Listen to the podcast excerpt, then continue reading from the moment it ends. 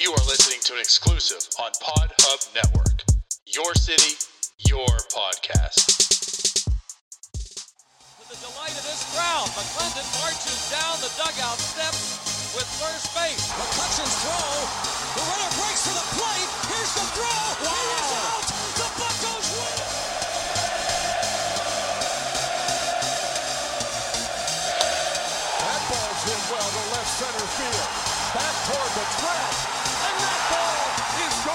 listening to the North Shore 9 podcast. Follow them on Twitter, Instagram, and Facebook.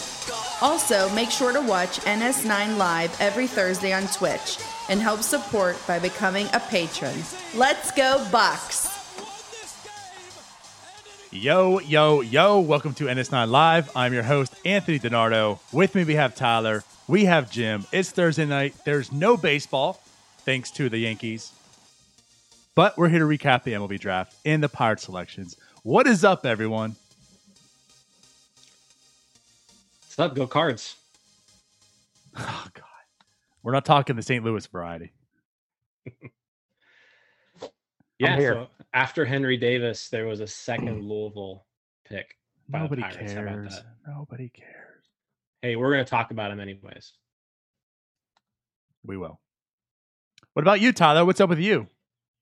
Why are we late tonight, Tyler?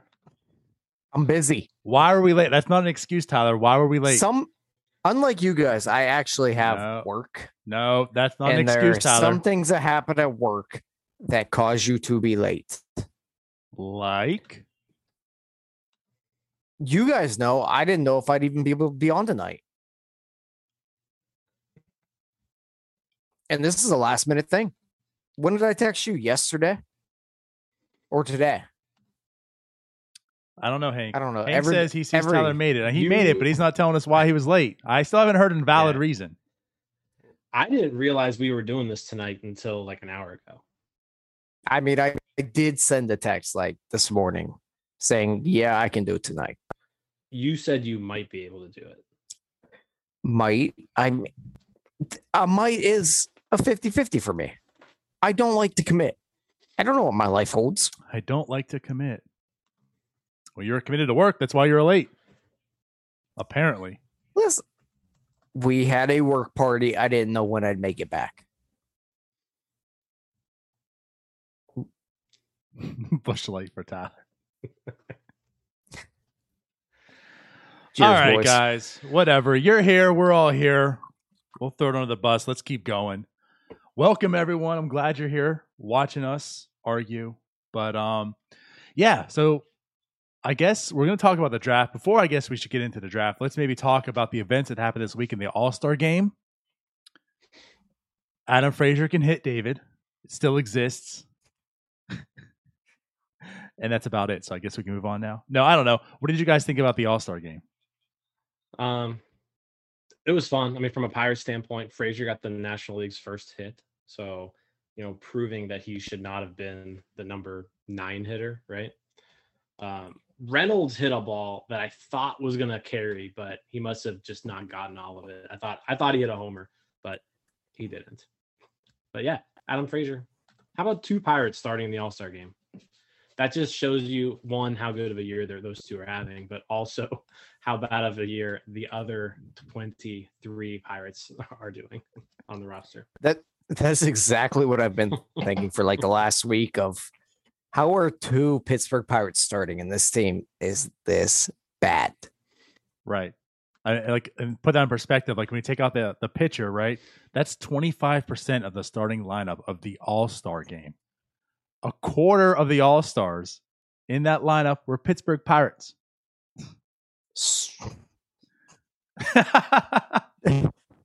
like that's how bad this mm. team is and neither of them are that's how to bad Brian the rest of Hayes. you guys are So, so like Right. when we keep talking about this top three of this lineup and how good you know, like they really are, and we're also talking about a team that's right now slotted for number three draft pick next year. That says a lot. Talk about stars and scrubs.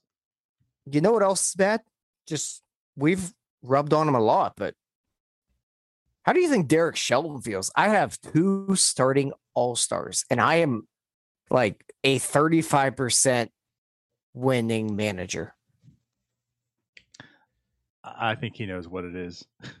I, I think he knows the rest of the team is pretty bad. Yeah. Yeah. Yeah, but at the same time, you got to look in the mirror and be like, I got two starting all stars and I cannot win. Yeah, but At, then at some point, like maybe I suck too.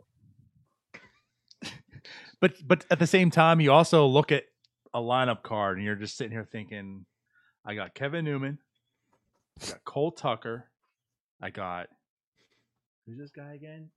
Ben, who do we pick up? I forget how you say his N- N- Nagelsky. Uh, you know, like Sean. John. you know, he's he's just like, who, who do I got to put in here? Like, I don't know where to put these guys.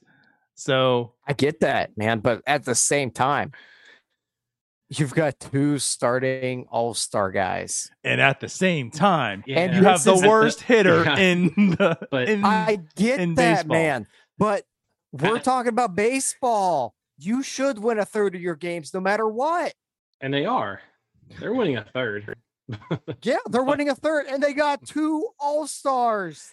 They also start. trotted they also trotted out a lineup last week though, where the four, five, and six hitters had all been DFA'd this year. right.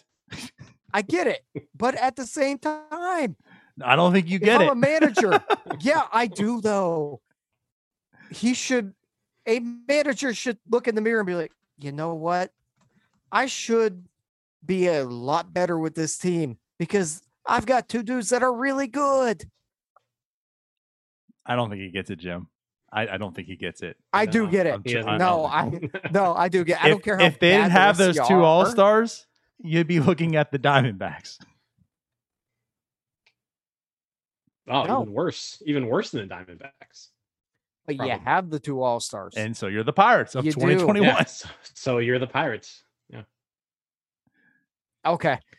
Look, tell me, a s- Listen, tell me seriously. in about two weeks, you're going to really Let's- understand when Adam Frazier isn't on the team. Right. Also, I get that. I do get that. But has Derek Shelton not lost them at least a handful of games? I think Derek Shelton has not um, won them He hasn't that won them. many games, but at the There you of- go. Like, and we've criticized Shelton, and we're getting a little off track here. We're talking about Shelton now, um, which we've done this a few times. But I think Shelton, yeah, he hasn't made good decisions clearly, but at the same time, the players are are also just complete trash. Like, they're bad. Like when he doesn't, when he has to go to the bullpen, there's not a great option there. Then when he has to that. go to the bench, there's not a great option there. Um, so, I mean, do I blame him for for being for making bad decisions? Yeah, I think he's been making bad decisions, but I don't blame him for for us being 22 games under five. No, absolutely not. You don't. But you got two all stars that start. I think you can separate the two, though, and I think that's what we're trying to say. Like, I mean, yeah, You Shelton can, has had his faults, This- and we've definitely criticized him and, and all, but I don't think he's like looking at this team and saying I should be better because there's two all stars. I mean, this He team, should look at his team and go, man, I have not done anything to win this team ball, ball games. like literally half of the team probably should be in AAA. Like that's not an exaggeration. Like You're not. at least a half. of good the team. portion uh, has been in AAA and hasn't performed in AAA either, and Right. they're on this club. So That is true, but it's also we're also looking at a manager that I think you can say, I don't know that he has won them a game. no, he ha- he hasn't. We know that. Exactly. What are we doing? No managers win Be better. games. we're, we're what we're doing is saying the two all stars have no point of discussion. Like it doesn't matter. There's two all stars in this team. It's still trash. No, he hasn't won them any games, and he probably I'm not gonna say a handful, but I'm sure he's. We can debate how much a manager truly you know matters in wins and losses, but it's not as if it's like I have two all stars and I should be at like 45 percent win percentage. Like I mean this again. Yeah, it is. No, no. Look in the mirror No, at some point and be like, wow. half the I team blow. isn't even replacement level. It negates everything. Okay. Okay. two starting. A third of your lineup is actually very good Major League Baseball players, And- and, you're this dog shit. Two third Because is the literally two thirds is made up of minor leaguers. Like these are minor, And- these are less than replacement level. Players. And there's your I get that. 33%. This is a it's a very weird argument I am What- taking right now. I don't I know what know. we're arguing right now. And like, I apologize for That's- gonna get sidetracked. But do you want to know what Bryan Reynolds and Adam Frazier's WAR adds up to? Five point nine. Do you know what the entire Pittsburgh Pirates position players WAR adds up to? So keep in mind they're five point nine. What is the entire team? probably like seven. 5.8. Bryan Thank Reynolds you. and Adam Frazier have a higher war than the actual Pittsburgh Pirates. Sad. it negates everything. Two thirds. Boom. 33%. I don't want to I don't want to get Yeah, this into a whole argument. You're about wearing the right hat. You're wearing the right hat. Take this L, Tyler. Let's move on. No, it's not an L. This is a Derek Shelton has not done anything to win this team games. And no he, buck. the two starting all stars should make him think, wow, I blow. All right, we're moving off on this. And no, Bucko Mike, Stallings is not a minor leaguer. You're drunk. So, with that said, the All Star game, back to it. Uh, I don't even know what I wanted to say about it. I guess, oh, the Bryan Reynolds. Yeah, that was right when I, tr- I literally turned the All Star game back on and he hit that. And I thought it was gone as well. Um, how about the home run derby? I didn't like it. I'll start off. I'll go on record. I hate the timed event. I mean, I still watch it, and I'm, I'm not saying it's it's. I'm not that type of oh, this is unwatchable, and I'm turning this off. But it's totally wrong. It's terrible. The whole time the event takes away from the com- like the absolute mystique of the home run derby. You want to see them pimp the home runs. You want to watch it. You know what I mean? Like you want. I love the outs. The timed version just sucks.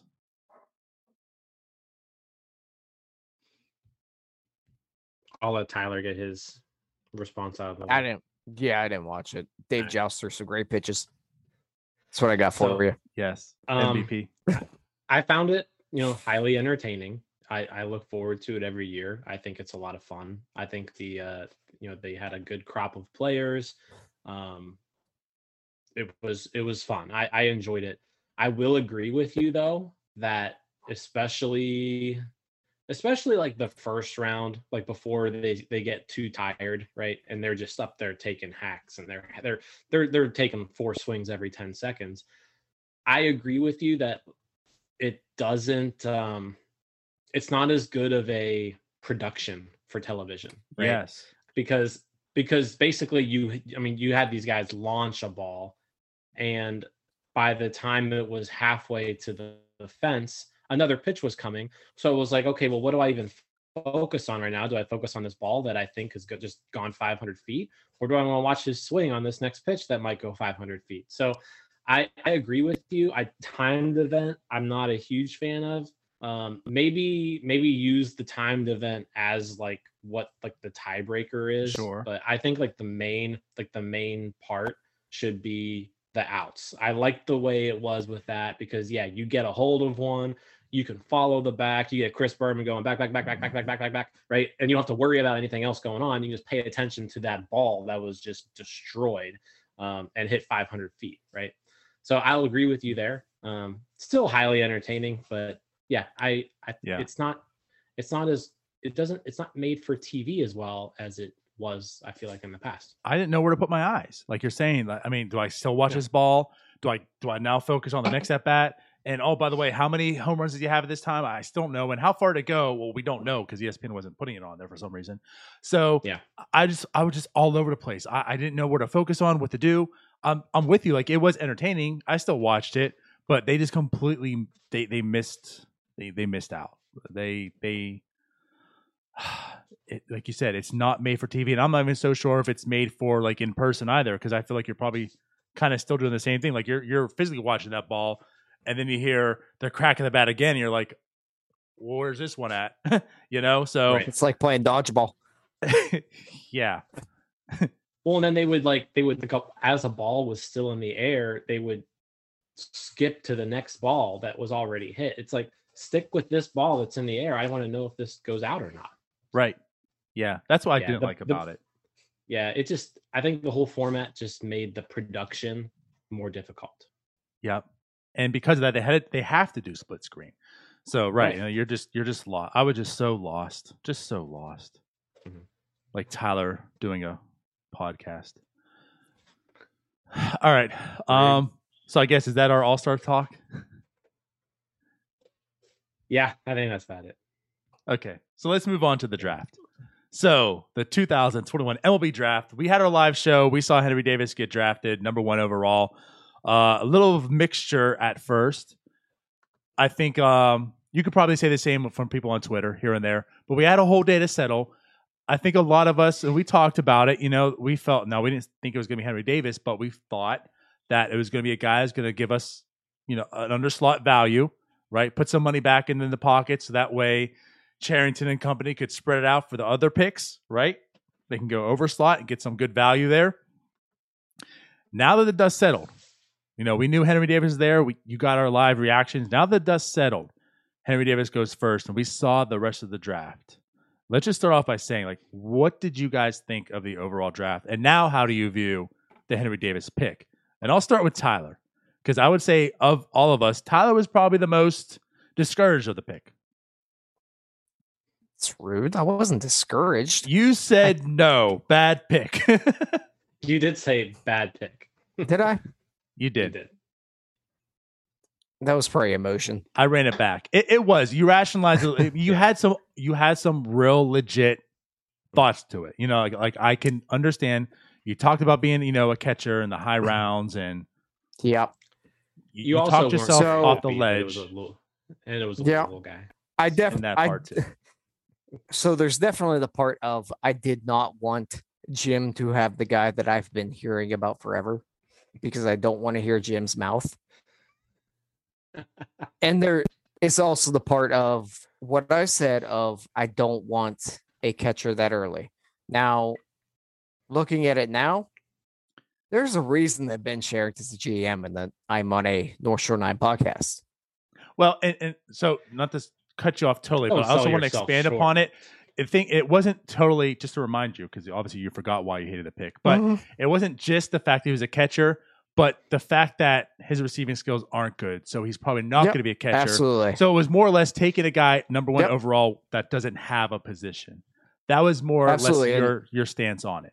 And again, Yeah, I and can that's respect why- that. Yeah, and that's why I have said a couple times that he comp wise, I think we're looking at a Kyle Schwarber type of guy.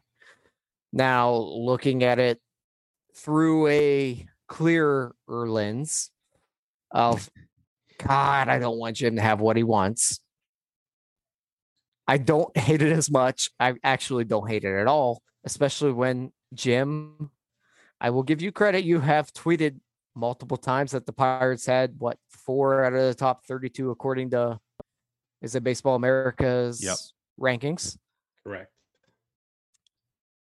So at the end of the day, I think you're looking at Ben Cherington had a plan coming into this thing, and he got talent.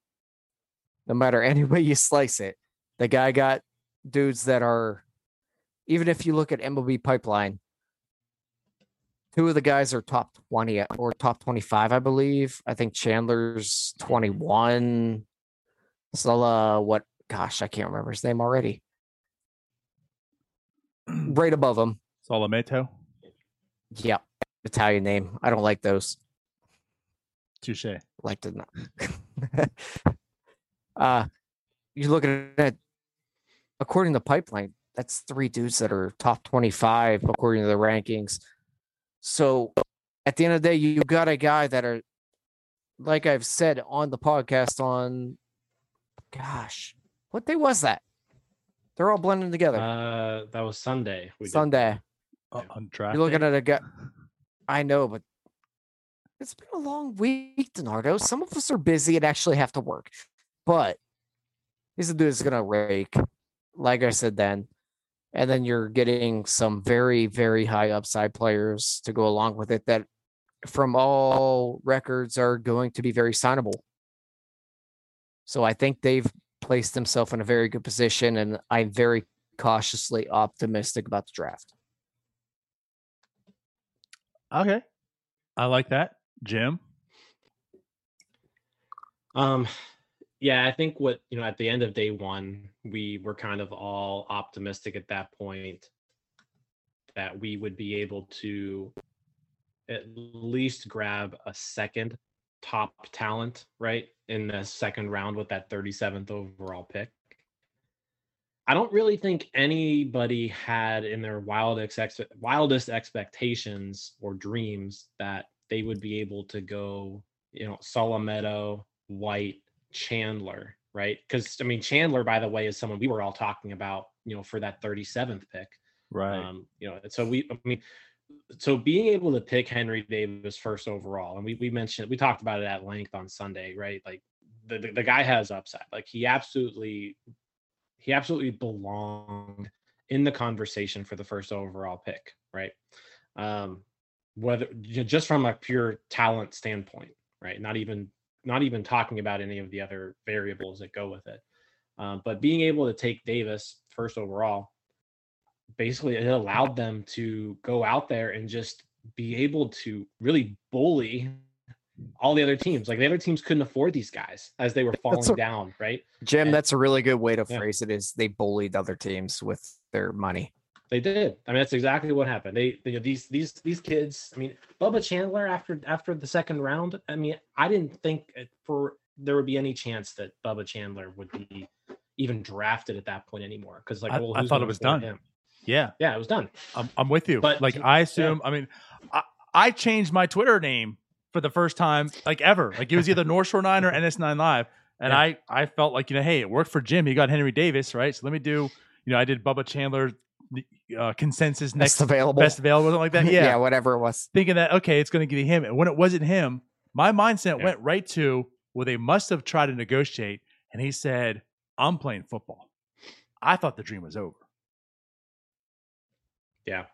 And I think I mean if you just you look look around at like all of these national, you know, reporters, right? So, you know, JJ Cooper, Baseball America. After day 2, he literally like they wrote an article on Baseball America. It's titled How the Pirates Used Their Financial Financial Advantage to Dominate Day 2 of the Draft, right? So like these people The are, Pirates are like, use their financial. yeah, yeah. Um, MLB Pipeline wrote an article. These clubs had the best draft hauls. Number one, Pittsburgh Pirates, right? Um, Fangraphs. Pittsburgh ended up with four of our top 54 prospects. That was this was our third ranked farm system, but they may have pushed themselves, you know, past Toronto into number two. So um, every single person who writes about the draft and covers the draft um, recognized that what the Pirates did uh, especially with those first four picks, was just they they crushed it. Like they absolutely knocked it out of the park. There's really Unless no way you're- to put it. Unless you're Tim Benz and Hall of Fame vote haver Jeez. Ron Cook, but I digress. The guy who votes on Hall of Fame people, but I digress. He has a vote for Hall of Fame, but I digress. No, but so I, I think, um, like I said, they they did an an exceptional job. I I don't think they even probably thought they could they could they could draft all four of these guys that they did, and they were able to. And uh, yeah, they like I said they they kind of they flexed that financial advantage that they had over everybody else. They made a really smart first pick that allowed them to use that to their advantage for the next few rounds, and. uh they, I mean, they've got a chance to, I mean, and, and again, prospects. You know, none of these things are sure things, right? Right. But uh, you know, the more you can stock up on guys who are rated high, you know, the, the better chance you have of hitting. Um, and so they they've got four really good picks that they were able to take uh, with their first four picks.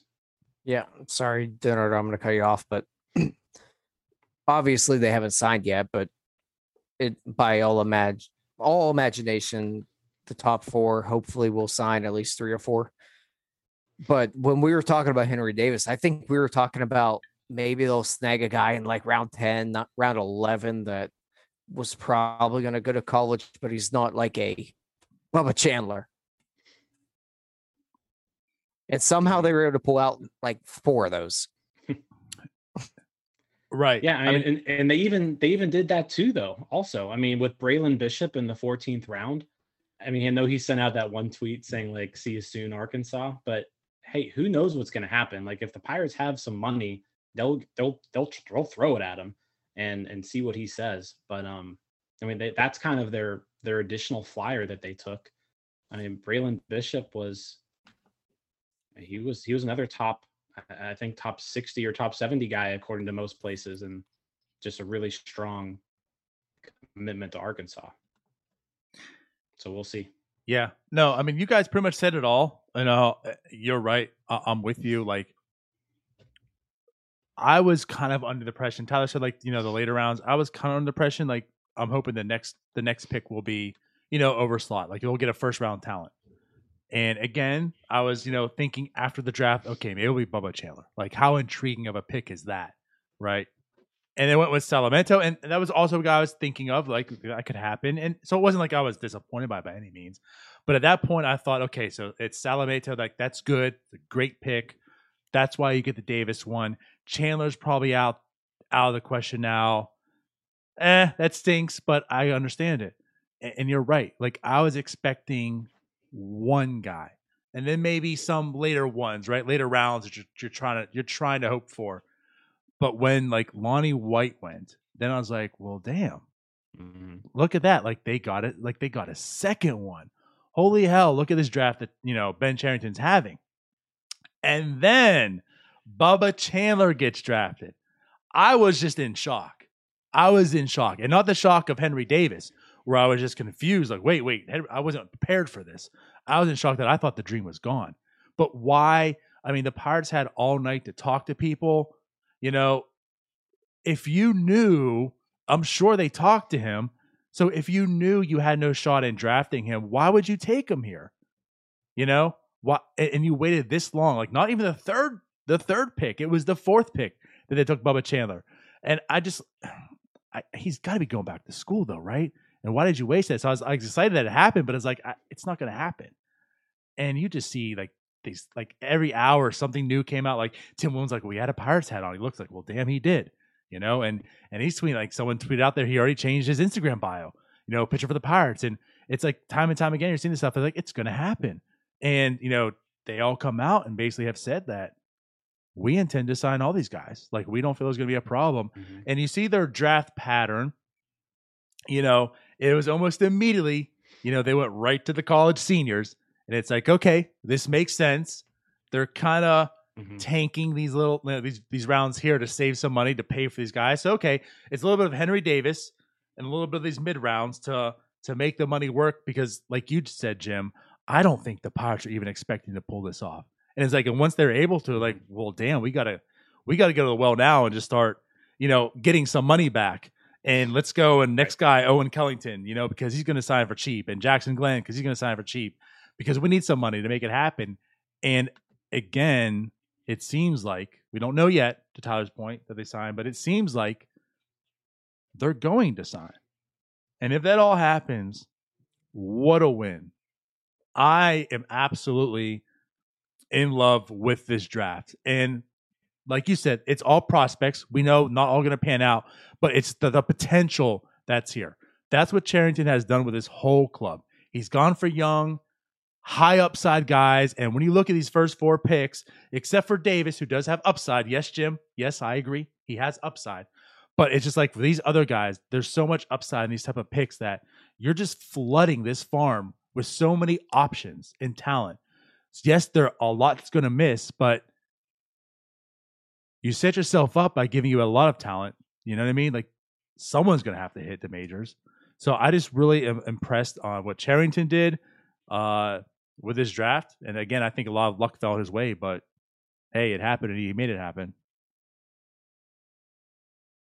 Yeah, I think there's some like even you saw a little bit of a different strategy even with the signability guys like a Jackson Glenn, Mm-hmm. he went after guys that maybe small school, but these guys absolutely freaking raked wherever they were. Right. Like Jackson Glenn raked. Yeah.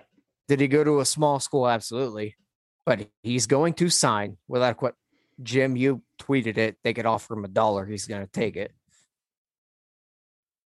And it's not like the same with the Huntington regime where it was more high upside with college, I think.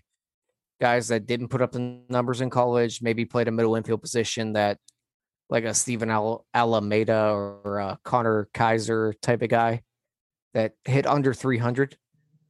Like he took Mhm. dudes that hit the baseball.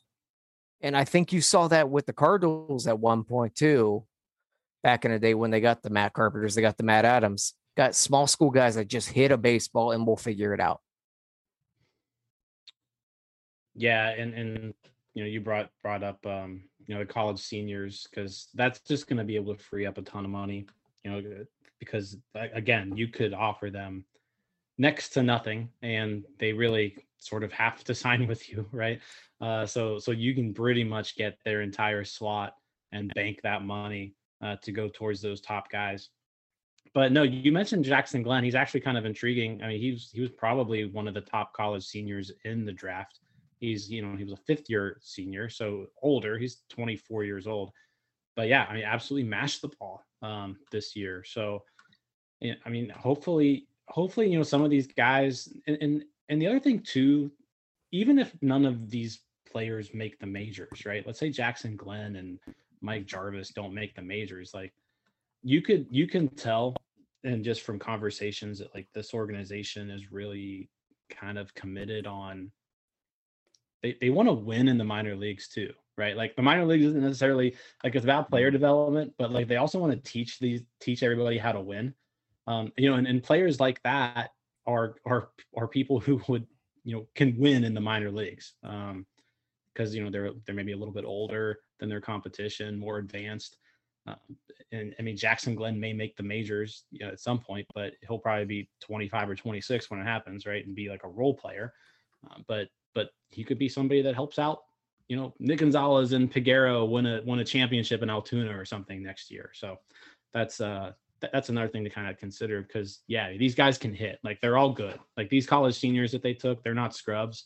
They they they picked they picked some good guys. No, Yeah, you make not, t- they're they're not thinking Connor Joe. well, he is in the majors. they love him in Colorado.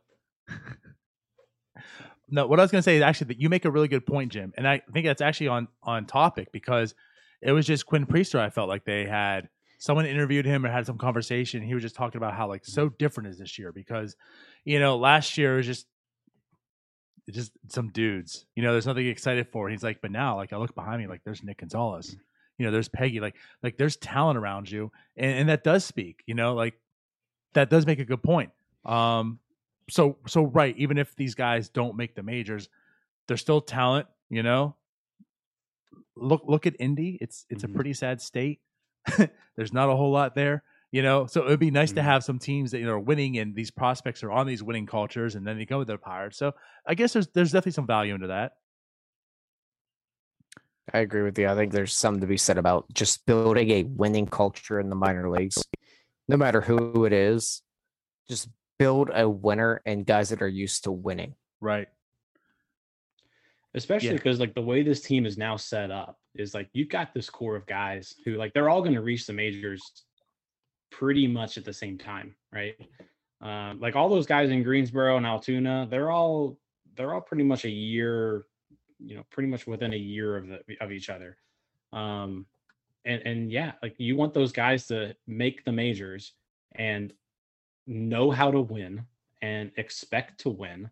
Um you know you, that that's a lot of this is like I mean, it, a lot of this is mental. Like you, it, in order to play baseball, like you've got to you've got to think you're a dude, right? Like, and you got to think you're better than the person you're facing. And so uh, that that's that's a big part of this going through the minors. Is yeah, you don't want to be just getting your brains bashed and then go to a major league team and then lose. I mean, the, the ultimate goal of everything is to win, right? Um, so yeah, get used to winning. Yeah, it's so lame to hear. Like, Mhm. uh, we want guys that are used to winning and we want a winning culture. It's lame to hear. But there is something to be said about guys that come up and they're just winners. Know how to win. Mhm. Yeah, and like almost demand it. You know what I mean? Like no one wants to lose, and it it's easy to get in that loser mentality. Put it that way. You know, like you're just used to losing. You don't hate it as much. you know, Yeah. like you just get accustomed to it, and it becomes like maybe the running joke or whatever, and and whatever. And it's like right, like you're setting these guys up at a very young age. Like let's win. Let's expect to win. Let's know how to win. And then when you get to the majors, you're not comfortable and okay with losing. So you're right. And you know, I didn't think about that in that sense, like these type of picks, but they mm-hmm. are they are good. Will they not make the majors? Maybe not, but you're at least like replenishing this almost okay, let's put it this way. This this farm system is almost like stars and scrubs too. Is that fair to say? Like there's some there's talent, but then like again, you look at Indy, you're like, and there's there's not so much talent either. I think it's stars and scrubs from like a level standpoint like that. Like Indianapolis is scrubs, right? Yeah. But like from a pure depth standpoint, the depth of this minor league system is just incredible. Um, well, and it got a lot more now. Yeah. Incredible. yeah, even more incredible now. Uh, just the amount of guys who are in the system that have the potential to just make the majors, right? Um, you know, most teams maybe have 20 or 25 of those guys or 30 of those guys. Like there's I mean, like like, like when Fangraphs does their top rankings or whatever, I think they rank everybody who has a future value of 40 or higher, right? Yeah. I think that's what they do. Yep. Um, No, actually, is it 35? Is it 35 plus? 35 or higher. Okay. Yeah, they do 35 plus. But going into the draft, you know, they had 50, they, they did, instead of doing a top 30 prospect list or whatever, they did a top 51 for the Pirates, a top 51. So they had 51 players um, in that, in that 35 plus future values. Where if you're looking at, you know, those, those top farm, like I said, they had, they had Pittsburgh ranked third. You know, the Rays have 62. So the Rays are kind of in that same boat. Um, Toronto is 39, right? So there's just a lot of guys in the system. It's so deep. Yeah, AAA, not great, but the rest of the system's so deep right now.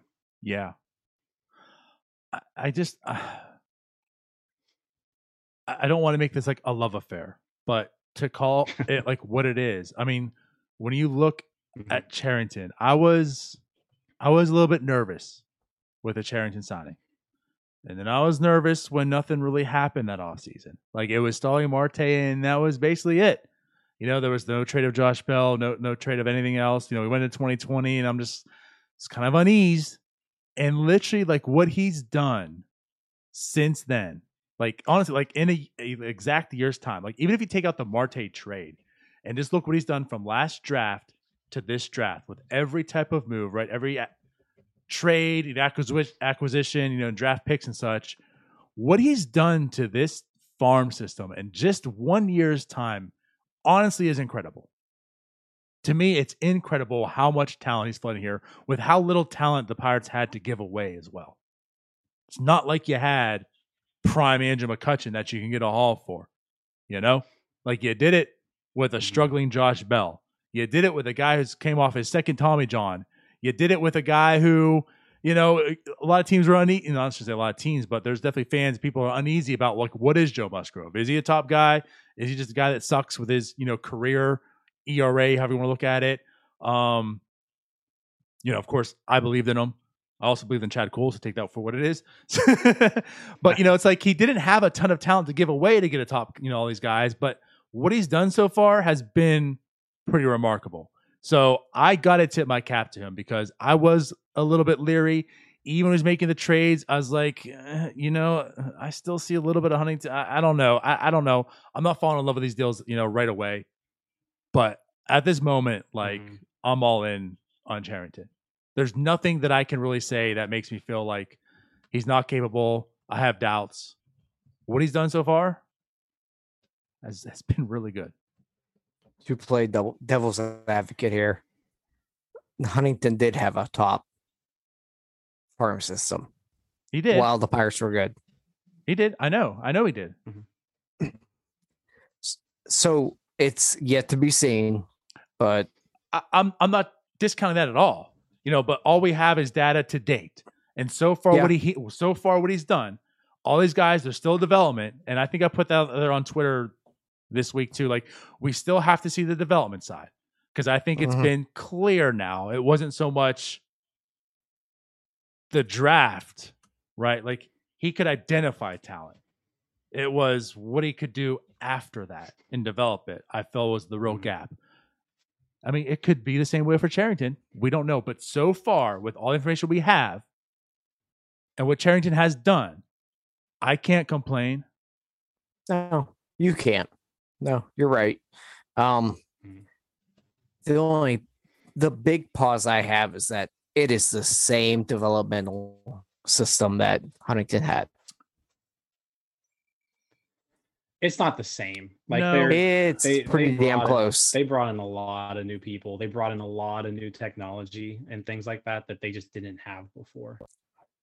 It's the But same scouts. At that point, which we're literally five years behind the curve. Well, I think that's the goal is to kind of catch up. It is, but we're talking about scouts wise this draft. How many drafts have we heard about that have been so great? And then we watch them rise up through the system and it just doesn't work. And I'm with you. I do think that something's changing here. I think there's a shift in philosophy. But I also, as I tweeted, cautiously optimistic. That's where I'm at. I saw your tweet on that, and I think that that that's very fair, and I think that's how we all are. I mean, Yeah. a- again, I can't sit here. I'm, like, I'm not going to come up here and say what a lot of people have said, although they put more on running, but just well, who cares? Like, who cares they got these people because it ain't going to happen. You know, all we have is information that's presented in front of us. I'm not going to predict the future on past regimes either. You know, like I'm not going to say, well, Huntington failed, so Cherington's going to have to fail also. You know, but what Cherington has done so far, sorry, I'm getting too excited here. What Cherington has done so far warrants like exception. Like, I mean, you you, I can't. I can't badmouth them. I can't say, well, who cares? I can't say, yeah, but, yeah, but. I mean, all I can say right now is he has done a superb job of flooding this with talent. And I'm absolutely impressed, right? Even to another stance, I'm impressed how much talent he has flooded in the year's time. I'm not out here saying World Series Pirates 2025. I'm not out here saying like this is going to be the best team. Like, but all I'm grading is what he's done, and what he's done so far. I have to give him an A, and I had my doubts from day one. Yeah, and I think if you look at Huntington at that point, like a year in or a year and a half, like Huntington was, Mm-hmm. Huntington at a year and a half was absolutely awful. Mm-hmm. He did nothing well. Right. However, just- I also he, think he missed on a lot of trades. Like it took him a missed- while to start hitting. He missed on trades, he missed on drafting, he missed on everything. Which so far Cherington has been like the complete opposite. You know, like again, he had a Jason Bay. We had Josh Bell. Yeah, I we mean, I had guess you Jameson could- Tyler. I would, I would say Marte, Josh, or Jason Bay. But okay, uh, uh, uh, you're right. I, I took out the the Marte in that comparison. Yeah. you're right. He did have a Marte. That's very fair. he went Cherington went lower level, obviously completely different situation, but Cherington went lower level, lo- not lottery ticket, but more upside. Huntington went higher floor, didn't work. Mm-hmm. But what I would say, if we're talking about Huntington, if he does not make that Archer trade, we might be talking about a different GM.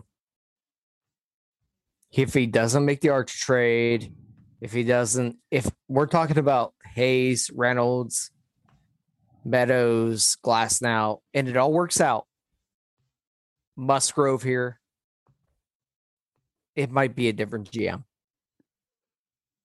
but he did. And that was the final straw. This might be a topic for another show. Yeah. But Yeah. was the like was the Archer trade a gift and a curse?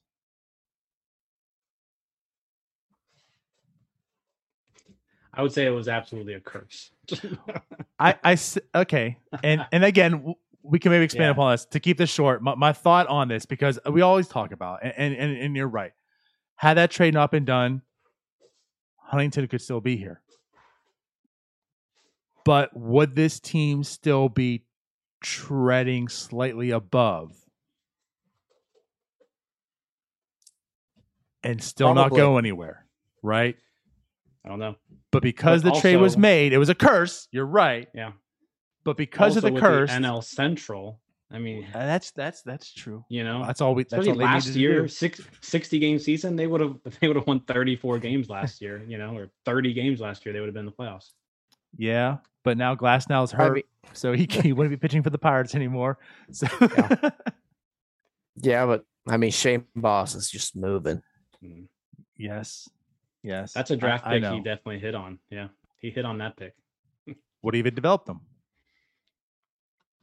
That's the he question. was already pretty good at that point too, though. Like, Was he like when they traded him, I was not happy. I was not happy with that one. Especially as a player to be Um, named later. Yeah, that was that was bad.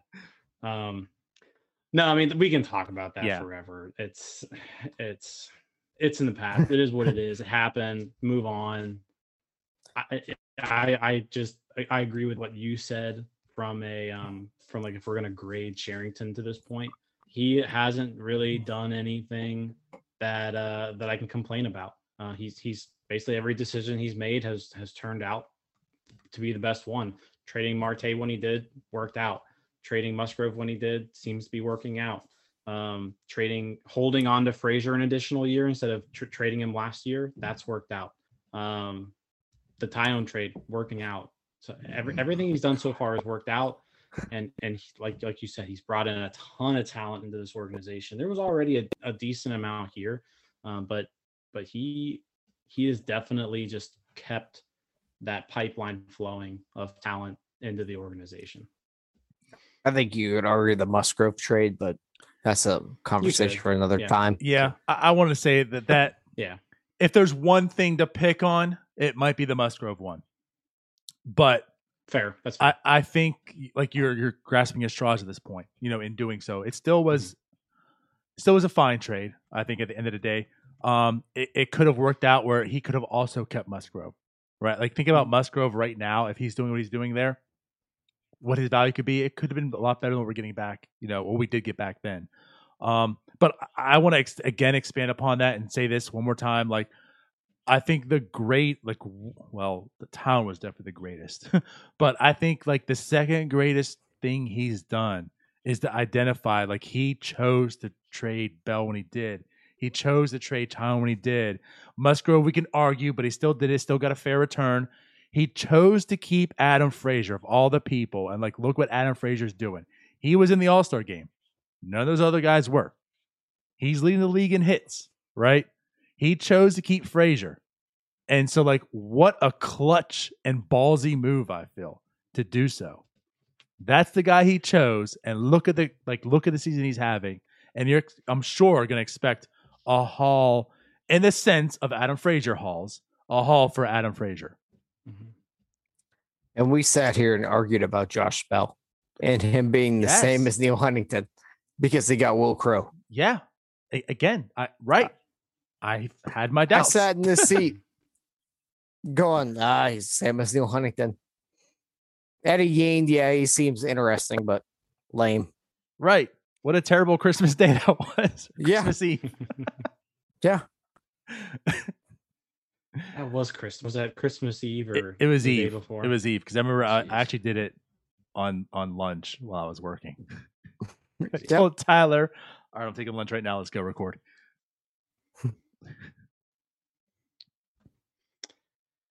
Yeah, no, I mean, it, it- no complaints whatsoever about Cherington. He's done a great job up to this point. Now it's just time to show that he can develop the guys. I mean, he he's he's done the job of acquiring the talent. Now he just needs to de- to uh, develop it. Um, so one thing I wanted to go back into the draft for and talk about. So there's two drafts now under his belt. Unless you talk to ESPN, this would be his third, apparently. But there's two drafts under his belt. Uh, I know last year was different. Tyler picked up on it. Yeah. uh, last year was a little bit different. It was just five rounds, and again, we can say Nick Gonzalez fell to him. Like it's a no no brainer. But now the second one, I don't know if it's by design. Okay, I don't know if it's his mythology or whatever. But what I've seen so far is first round last year. We're still going to use the word safe, right? But a good, solid college hitter. Might not have the most upside as other players, right? But a good Nick Gonzalez, good college hitter. This year, number one, good college hitter. And then it was upside guys, right? We went to the next, uh, right, the next three picks, all high school. Actually, next four picks, all high school guy. No, yeah, all high school Yeah, guys. Um, let- let's let's get you know let- let's get the upside here, and that's kind of what they did la- like last year with Mlodzinski. You know, like let's let's Mhm. get him in here. And it seemed like they saved the money in round four and five, and this year they kind of did it again in those middle rounds, saving money so they can get these guys. Is this maybe by design, or is it just it just how it worked out? Maybe. I think this year is just kind of how it worked out. I still don't think we have a large enough sample size to like basically go out and say that, you know, Cherington prefers college bats in the first round and then upside later on. I don't know if we can say that yet. Um, I'd have to look at, at his drafts in Boston too to see what he did. I'm not I'm not too familiar with him. Uh, I haven't really looked, but uh, it it has kind of just worked out that way the last two years. Because I mean, yeah, last year Gonzalez kind of fell to him, so he took him. I don't I don't know if Right, and like, that was me not Gonzalez wanting to give him credit. not- yeah, so like if Gonzalez didn't fall to him, would he have gone with like Robert Hassell, who would have been like the big upside high school bat, or would have he have gone with, you know, maybe Emerson was Emerson Hancock still available at that point? You know, somebody like that, like a pitcher. I, I don't know what he would have done last year. There were a lot of names associated with that pick. Like I don't think anybody knew what we were doing last year, really. Um, but uh, I mean, yeah, I don't, I don't know. Um, Zach Veen, I think, was another name that we were kind of attached to, but yeah, I, I, I- I'll just give him one more draft before we kind of give him a kind of like a title of, you know, college bat first. I don't know, but yeah, I just and and I'm with you. I know it's it's small. I just that was something you know, of course you, you just kind of notice, right? I mean, because he's been a guy who's acquired a lot of upside guys in all these trades. But we look at the draft, each first round pick was a college bat. So I just found that to be interesting, you know. And again, mm. especially this year, we're tied to all the young shortstops. And then Cherington comes out and says, "Jokes on all of you. Here's Henry Davis, this college bat."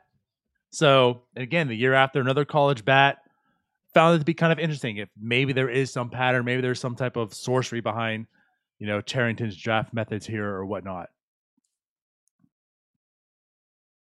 But, but, So yeah, I was trying to look into his Boston drafts, but obviously things can change. Right now, I think, at least for this draft class, he was looking at guys. What I what I think he's looking at is guys that he's looking at one player at least that can mash and play at the major league level. And then we'll figure it out from there.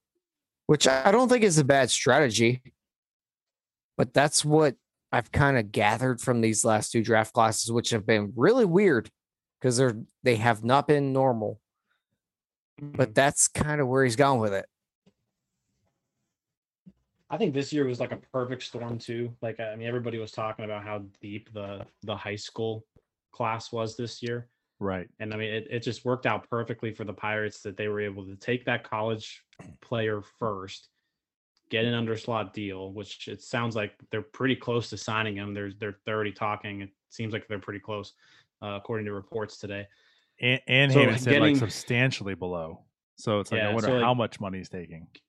True. So like getting getting that locked up and then just the amount of depth this high school class had, they were able to just load up um, on on all those high school players with a bunch of upside.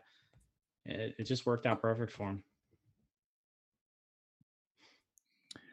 So, drafts complete. I know we hit on this a little bit, but again, Henry Davis is the pick. Um, after that, it seems like most guys are going to be here if they come up here, you know, years away, right? It's not in stuff like the next picks are all you mentioned high school guys. So unless some college bat rises rather quickly, right? Whether it's Jackson Glenn or whomever, uh, probably going to be some years away. So next year's 2022. Year after that's 2023. You can imagine Henry Davis is going to be here.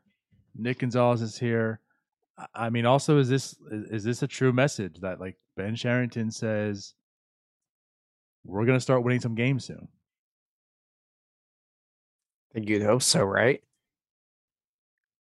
I, I know. Again, we we talked about a little bit, but like, yeah, but I mean, I think you look at a Brian Hayes and a Bryan Reynolds window, and you think this is it.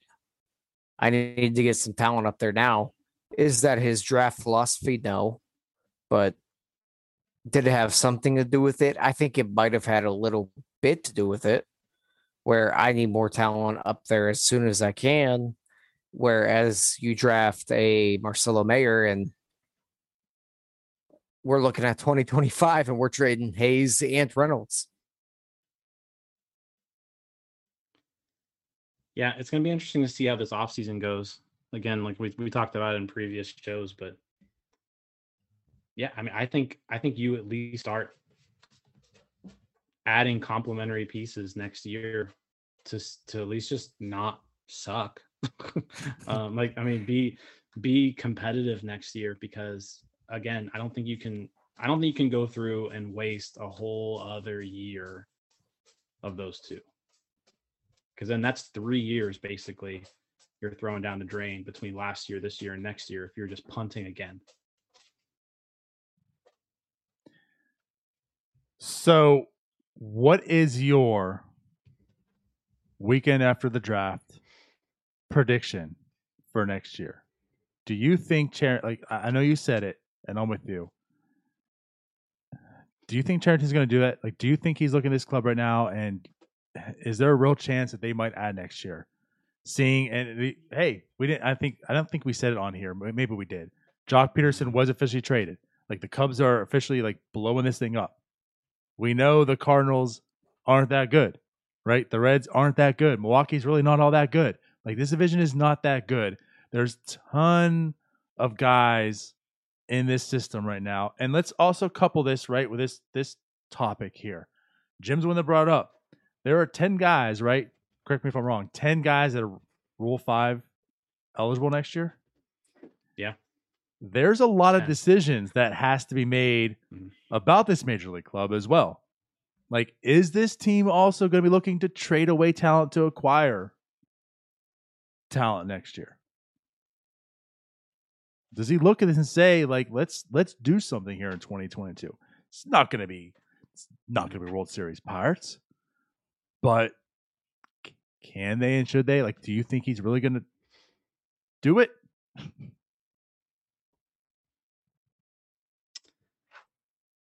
Any bold predictions? Um, I don't. I don't think they're they're to the point yet where they are trading away minor league talent for major league talent. But I would really. I don't know. I don't know. I don't know what they're to do. I think priority number one this offseason is extend Hayes and Reynolds. I think that's first priority is to extend them. But then if you extend them, you've got to give them something next year. I don't think they're even going to sign an extension if you just say, okay, well, we want to sign you to an extension, but we're going to suck again. You know, um, I don't know. I don't know how interested they would be in that. So maybe you sign them to extensions, and part of that is okay. Hey, if we can lock you down it's go time right now. You know, that that could be part of it. I would love that to be the case. I think most fans would love that to be the case. I mean, it's not fun watching a team lose two out of three games and lose, you know, go on six game losing streaks every other week. But uh, it is is part of the carrot also like it's go time and then and then can Brian and Reynolds come back and say, well, if it's go time, well, why is Shelton here? And then Cherington says, okay, so, Shelty, you're also gone. Because that has to happen then too. If it's go time, Yeah. then it's also go time for him, right? so I think you give Shelton like one year of like Not if it's go time. Not if it's go But- time. No, I know. But but my one thing I will say about Shelton, and I think it was, you know, Pat Lackey brought it up on Twitter the other day. Like, yeah, the decisions have been bad. But the one thing you can't say about this team is that like they haven't given up. Like this team goes out there and they they battle, right? Um, which you couldn't say that, right, about the 2019 Pirates at the end of Hurdle's tenure. Like that team just flat out gave up, right? Yeah. This team, as bad as they are, they have not given up. There, you you will not see these guys just just give up. Um, are they bad? Yeah, but they they're they're they're at least trying, you know, which I know isn't like a high standard for professional sports, but you know what I mean. I think I think Jim's brought up the point multiple times about next year being like a 2011 Pirates type of year where they really need to show something. And whether that be calling people up, doing whatever needs to be done, but they need to show something or else, like you guys said, it's probably Shelty time to be done. Mhm. Yeah, I don't know. I, I just if you talked to me, you know, like after last draft, I probably would assume like next year's is another. I- I'm looking at this year like they're gonna get like try for them one pick, and the next year after that, you know, probably get close to it as well. But it's like the more and more I see, and, and again, I guess it's it's to Cherington's ability, I guess, right? Like he's he's forcing the hand. Like you're looking at this club, you're looking at everything, and then of course the landscape of the NL Central. It just seems more and more like it's it's it's go time. Like it's coming closer and closer because they're being forced to do it. The talent is coming.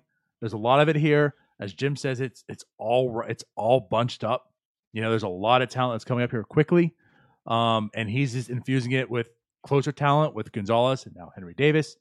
So there's, t- I mean, I'm not gonna say tons, but there's money to spend because this is bottom out. And again, Polanco's not in this club next year, so there's even more money being freed up.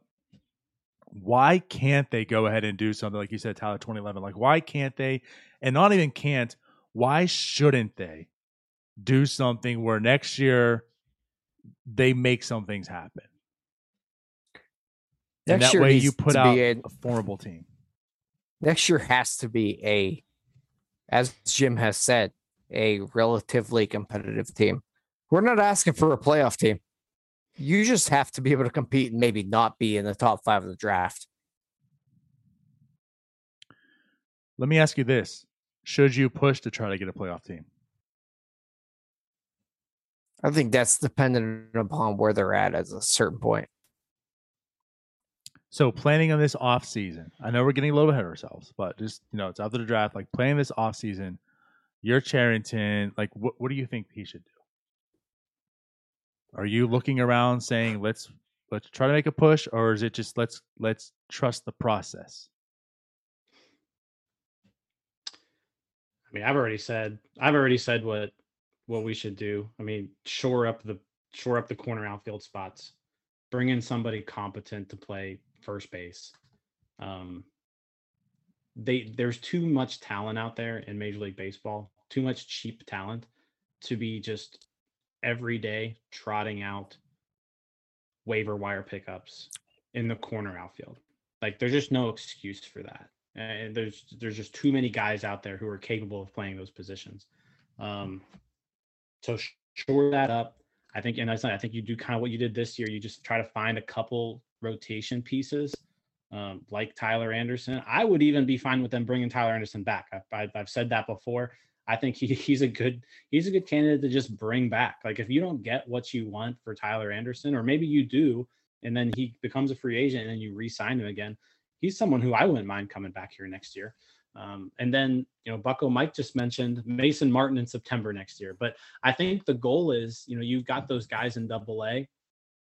Cruz in particular, um, who you hope will be there like mid year next year. Gonzales maybe mid year next year. If those two can make it mid year, then you're then you're talking about a lineup that isn't half bad. Right. And all you got to do is get a lineup that doesn't blow for Mm-hmm. like a month and a half. Yeah, A- and then you got you got guys coming up, and I, mean, I don't know. I'm just kind of, I'm actually getting excited about the Pirates, if that makes sense. You know, like it's actually starting to come together, feeling some excitement about this organization, seeing a future, and I guess for the sense like you're actually seeing the plan like unfold. You're seeing it all come, you know, together. What he really was set out to do, right? As Tyler said back, when you go to these trades before, and you're like, eh, I don't know, I don't know, I don't know, right? Like even the Marte one, we were kind of underwhelmed a little bit. The Josh Bell one, underwhelmed. You know, it's like why this happened, why this, and now we look at it, and it's like it all makes sense. It's all makes sense, and I don't know. I, I just like I said, you're starting to get the excitement, and it just feels like 2022 something needs to happen. I I don't want to see another losing season at all. It doesn't make sense. Like it's almost like it, it is go time. Let's like 2022 needs to be the infamous that bridge year because 2023 to me is is go time. If Shelton if Shelton is a manager next year, that has to be his last year for me. That's it. Because 2023 it is Mhm. go time for this organization. Yeah. It needs to be like a, Yep. what was the 2014 Cubs where they snapped real quick. Everyone knew it was coming, but they got Joe they, Maddon in there. they got their Schwarber. They got their Schwarber. they got Joe Maddon in there. Kris Bryant came up. Javi came up. It was awful when Yeah, he was. it needs, so- Mhm. and they spent money. That of course will be the key. We're, we're getting there. Yeah, I don't think we need to spend Cubs money, but No, there's absolutely uh, not.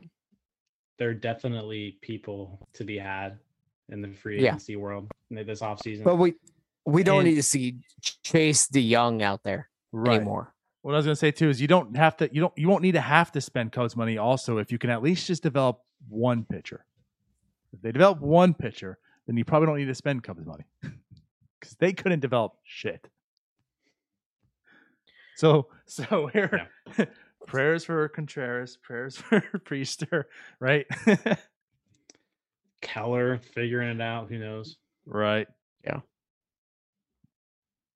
Yeah. They got to hit on a few of those. Kranick just figure it out. Brubaker, please just continue to be an okay major leaguer. Yeah. Like he's the ace right now. If you can depend Yeah, on him being a four or five, like that's that's cake.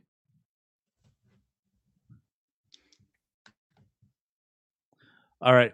So we want to wrap this up here. Let's wrap it up. Yeah. Any last thoughts, words on the draft?